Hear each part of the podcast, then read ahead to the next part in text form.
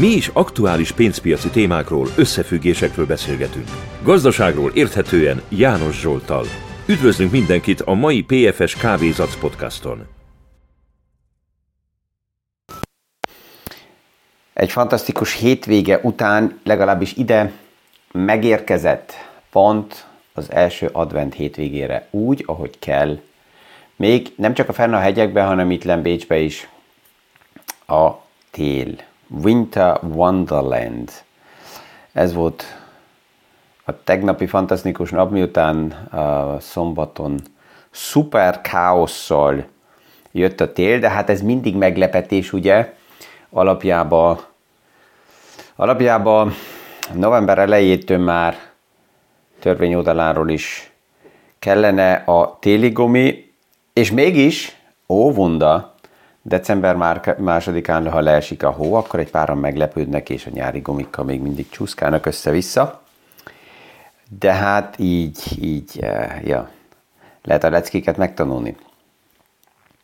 Mivel is kezdem a mai podcastot? Az első, amivel kezdem, és um, ez mindig eh, nagy alázattal tölt el, mikor uh, Spotify az év végén kiértékeli a podcastokat, és kimutatja azt, hogy így a kétnyelvű podcastot, ha összeszámítom a német és a magyar podcastot, akkor megint 9000, vagy több mint 9000 perc podcastot um, ja, gyártottam az idén le, és ment ez nyilvánosan ki a kirakatba. Uh, nyelvként ilyen 4500 perc, ez, ez hihetetlen, hogy így a napi 20 percből mi jön össze az év végére, és hogy még tovább is növekszik folyamatosan országként is, és a, a hallgatók száma, ez is, ez is nagyon tetszik, persze, hogy motiváló. Ez fő, főleg azokra a napokra érdekes és fontos, amikor lehet, hogy néha e, nincsen kedvem podcastot felvenni, de akkor mégis felvillan az a gondolat a fejembe, hogy igen, de ott van valaki, aki beül egy pár óra múlva az autóba, és lehet, hogy útközben az irodába szeretné meghallgatni az aktuális gondolatokat, ezért akkor mégis felveszem a podcastot. Amit persze akkor is, hogyha valaki rendszeresen hallgatja a podcastot, um, tud tenni, hogy az algoritmusok észrevegyék és mosolyognak a podcastoknak, az az, hogy um, néha érdemes rá lájkolni, vagy akár bármilyen kommentárt is beírni. A kommentár az nem kell nagyon komplex sztori legyen. Persze lehet direkt kérdés is, lehet kritika is, lehet um, csak egy mosoly is, lehet uh, akár pozitív visszajelzés is. Ezekre a, a, az algoritmusok reagálnak, hogy ez mennyire robbanni tud. Ezt most ugye egy pár héttel ezelőtt lehetett látni, volt a hónap elején, november elején a Szigna témához, ugye a november 6-án a beszélgetés, és persze ez nagyon aktuális téma is, de hogy ott a kommentek és a visszajelzések mennyire az algoritmus tudják dobni, ezt lehet látni, a normális így heti meghallgatás a százszorosára ugrott annál, a, annál az interjúnál csak azért, mert a, az algoritmusok um, reagáltak arra, hogy voltak lájkok, voltak diszlájkok, voltak uh, egyszerűen kommentárok. Tehát ezt lehet itt a podcastoknál is, és megköszönöm előre mindenkinek ezt. Zó, de menjünk akkor tovább a témákba. Ami megjelent, um, és ez, ez az, ami, amit ma főleg kézbe veszek, az olyan kutatások, amik azt a kérdést dobják fel, hogy a mesterséges intelligencia az munkahelyeket írtó, vagy akár munkahelyeket biztosító technológia hogy néz ki, csak a kutatás oldaláról. Ez nagyon emocionálisan vezetett vita, és ezért ebbe a témába is érdemes egyszerűen csak számokat és tényeket megnézni. De mielőtt arra rátérünk, azelőtt egy olyan csárt forog nagyon sokat pillanatnyilag a kezembe, ami így a múlt hét közepén jött ki. NetWest, marketing oldaláról ezt a lépést nagyon jól megtette, világszerte nagyon kevesen tudták vagy ismerték eddig, hogy NetWest létezik, annak ellenére, hogy Angliába nem egy kis szereplő, hanem inkább a nagyobbak között van, és NetWest nem egyedül, más elemző is kijött egy nagyon meredek és nagyon agresszív prognózissal, ami 2024-et érinti, és a legmeredekebb ebbe a prognózisba az, hogy a dollár az körülbelül 2%-os kamatcsökkentésbe menne. Az Európai Központi Bank is kö, ö, csökkentene ez szerint körülbelül másfél százalékkal, de ez a két százalék a dollárba azt, azt a kérdést feldobja, hogy oké, de akkor mi van, amit nem látunk, vagy mi kell ennek a háttere legyen. És ha visszaemlékszünk egy évvel ezelőtt, 2023-ra tekintve 80%-ba körülbelül az elemzők unisono egyhangban azt mondták, hogy 2023-ban recesszió lesz, és ezért a kamatok kell csökkenjenek. Ezért azok, akik most ezt prognozizálják, azok um, próbálják ezt megmagyarázni is, és a piac egy elsőre ünnepelte azt, hogy kamatcsökkentés várható, de a következő lépésben azzal a kérdéssel foglalkozik, hogy de mi van mögötte, mit nem látunk, mi a háttere az egésznek, és um, na ja, több elemző azt jelzi, hogy a kamatemelés az most fog megérkezni a gazdaságba, és hogyha a központi bankok még nem várják ki azt, hogy a problémák nagyon erősek legyenek, hanem hamarabb lépnek, akkor esetleg ez nem okoz kárt a gazdaságnak, de mivel? A központi bankárok jelezték azt, hogy ők nem akarnak prevencióból előrelépni, ezért több elemző abból indul ki, hogy mégis túl hosszú ideig magasan tartották a kamatokat, és ezért a problémák már jönni fognak. Tehát, hogyha ezt így figyeljük a képet, akkor a piac azt várja, hogy legyen egy visszakorrigálás, mert az első pillanatban, amikor a recesszió megjelenik, ennek nem örvend a piac. Habár, hogyha még sokat beszélünk erről, akkor e, már hozzaszokik a piac ehhez a gondolathoz, hogy végre-végre recesszió lesz, és ez nagyon gyorsan fordulni tud, hogy amikor megjelent a recesszió, akkor ezt ünnepli a piac. Pont azért, hogy na akkor végre megérkezett az, amit már annyi ideje várunk. És egy ilyen, ilyen millióban, egy ilyen hangulatban nagyon-nagyon sok befektető van, aki elbizonytalanodik, és sokszor azt a kérdést is felteszi nekem, hogy de hát tényleg érdemes ilyen időszakban, ilyen millióbe befektetőként itt lenni? És a 70-es évekkel van nagyon-nagyon sok összehasonlítás, mert ha megnézzük, akkor a 70-es években is magas volt az infláció, a világ nagyon bizonytalan volt, tehát állandóan volt valami olyan hír, ami miatt azt lehetett volna mondani, hogy oké, okay, akkor most, most omlik össze a gazdasági rendszer és a gazdasági struktúra, de ha megnézzük a Standard Poor's Indexet, azóta mégis több, több mint 240 szeresére emelkedett a Standard Poor's Index, ami visszaszámítva 8% éves uh, hozamot jelent, és ebbe a fejlődésbe még az osztalékok nincsenek belekalkulálva, hogy az osztalék, ami azután reinvestálva van újra vissza a, a, az indexbe, tehát ebből azt látjuk, hogy mindegy, hogy milyen a környezet,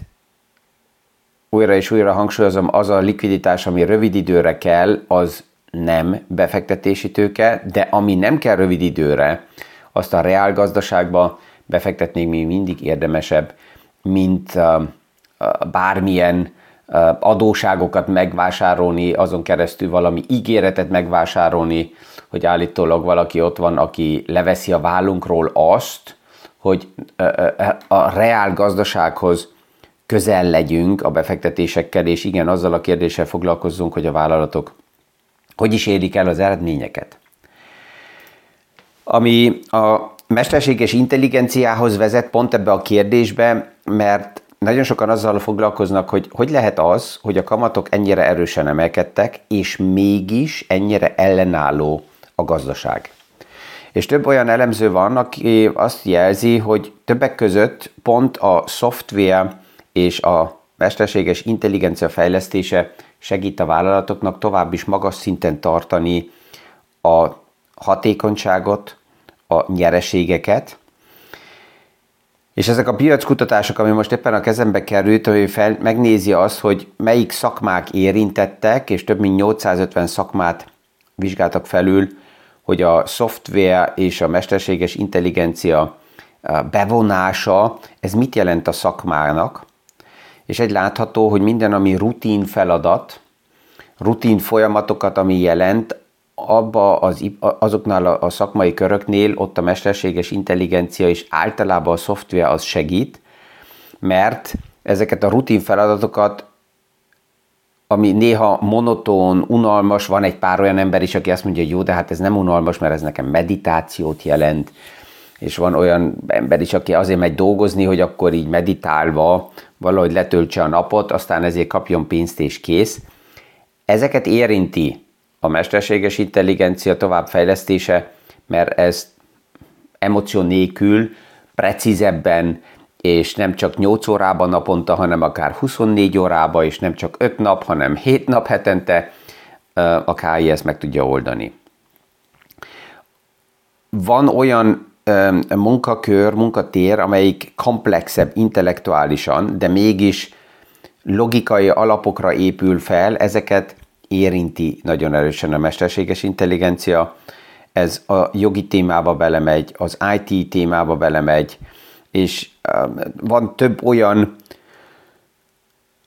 iparág, de szakma is, amelyik intellektuális, de elég egyszerűen lekövethető logikákra épül rá, ezeket érinti a mesterséges intelligencia, ahol nehezebben alkalmazható az a, az építkezésbe például, vagy az agrárszektorba, tehát itt ezeket az iparágakat nem érinti egyelőre a mesterséges intelligencia annyira, és a kreatív munkákat sem. Tehát azokat nem veszélyezteti. Érinteni érinti főleg a kreatív munkaköröket is. Egy látható, hogy a nagyon jól képzett szakmákba ott a mesterséges intelligencia nem változtat nagyon a lehetőségeken.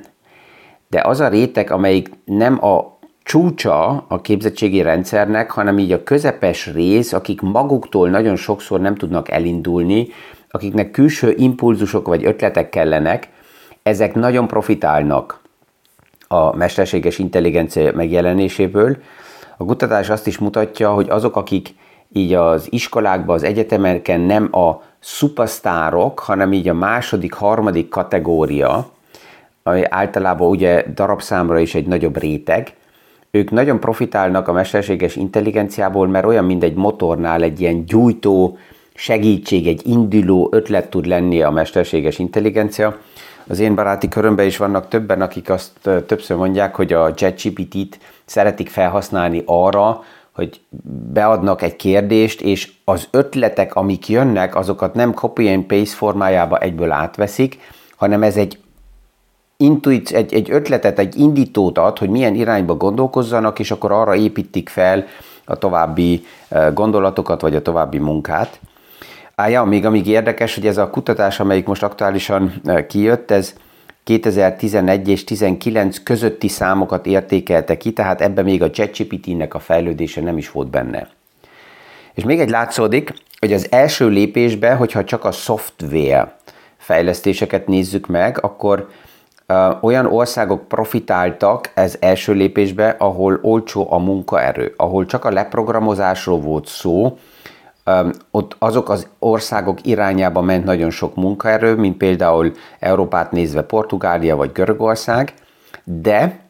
minél erősebben jön a mesterséges intelligencia felhasználása, annál kevésbé profitálnak ezek az országok, hanem ott inkább megint azok profitálnak, ahol az intellektuális képzettség magasabb szintű is, megvan a megfelelő technikai háttérinfrastruktúra,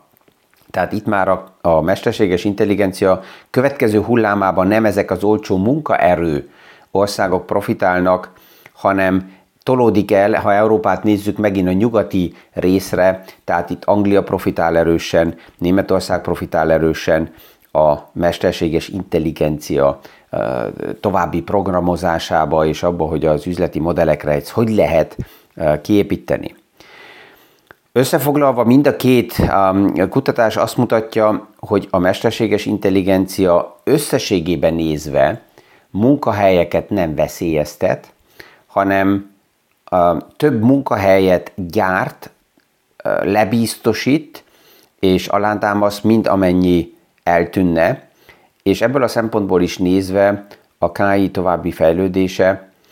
a gazdaságba is segíteni tud, hogy akár a magasabb kamatszintet is kibírja a gazdaság, mert ezzel a, le, a támogatással meg lehet a hatékonyságot és a nyereség szintet olyan szinten tartani, ami szükséges ahhoz, hogy a kamatok ezen a szinten maradjanak. És ha a kamatok csökkennek, hát akkor az csak jó a gazdaságnak, mert ezen keresztül a marzsok is akkor tovább növekedni fognak. Tehát ezt mindegy, hogy milyen oldalról nézzük, pillanatnyilag a piac megtalálja azokat az indokokat, amiért a gazdaság tovább növekedni fog, növekedni tud, és ha megnézzük az aranynak az árfolyamát, az is a múlt héten egy fontos jelt adott, és az arany is abból indul ki, hogy kamatcsökkentés fog jönni, és QE program, tehát likviditási támogatás a gazdaságnak. Ezt miből lehetett látni? Hát az aranynak a dollár szinten a 2050, mint pszichológia határ nagyon hosszú ideig, mint egy plafon volt, hogy nem tudott ezen átlépni,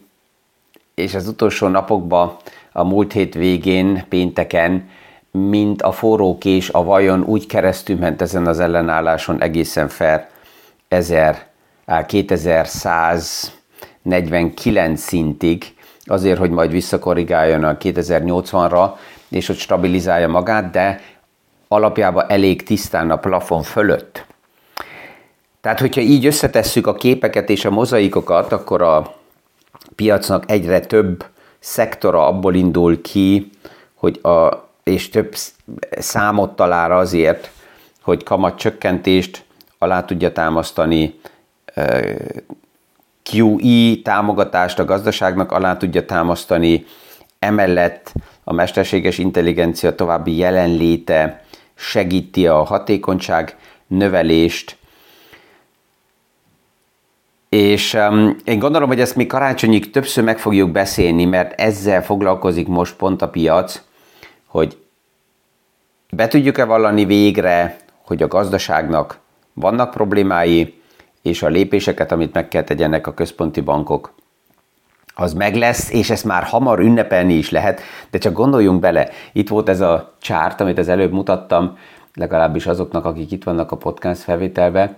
eh, ami azt mutatja, hogy az elmúlt évtizedekben hogy alakult a Standard Poor's Index, és hogy mekkora volt a bizonytalanság a piacokba. Tehát, hogyha ezt megnézzük, akkor az eddigi korrekciók, amik jöttek a piacokba, azok valójában meglepetések voltak, mert úgy napi szinten különböző paramétert megbeszélni nem lehetett, nem tudtuk, vagy legalábbis nem úgy a kirakatban, mint most. És abból tudunk kiindulni, hogy ha valaki ma reggel egy podcastot tőlem hallgat, akkor már sem én, sem ő nem az elsők vagyunk, akik ezt a gondolatot forgatják, hanem ezek a gondolatok ma már napi szinten globálisan forognak. Tehát a meglepetési effektus az sokkal kevesebb, és hát mivel kevesebb a, meglepetési effektus, ezért a piac reakciója is sokkal-sokkal rövidebb, de gyorsabb is, mint amit az elmúlt évtizedekben láttunk és ez oda vezet, hogy ja, tegnap este felvett podcast, divány beszélgetéseibe is az volt a konklúzió, hogy a hullámvasút megmarad, tehát az azt jelenti, hogy a volatilitás megmarad a piacokban, és ez megadja tovább is a létjogosultságát így a napi podcastnak, hogy az aktuális eseményeket itt megbeszéljük, szétszedjük, ízleljük, mazsoláljuk, Hónap reggel beszélgetni fogunk arról, hogy hallám a mai banki konferencián milyen hangulatok szivárodtak ki. Tehát nem lesz ez a hét sem unalmas, amellett, hogy holnap az, a, a Krampus, és hónap után a Nikoló meg fog látogatni. Ezzel kellemes napot kívánok mindenkinek, és mint mindig a viszonhallásra a hónap reggeli PFS Kávézat podcastig. Mi is aktuális pénzpiaci témákról, összefüggésekről beszélgetünk. Gazdaságról érthetően János Zsoltal. Üdvözlünk mindenkit a mai PFS Kávézac podcaston!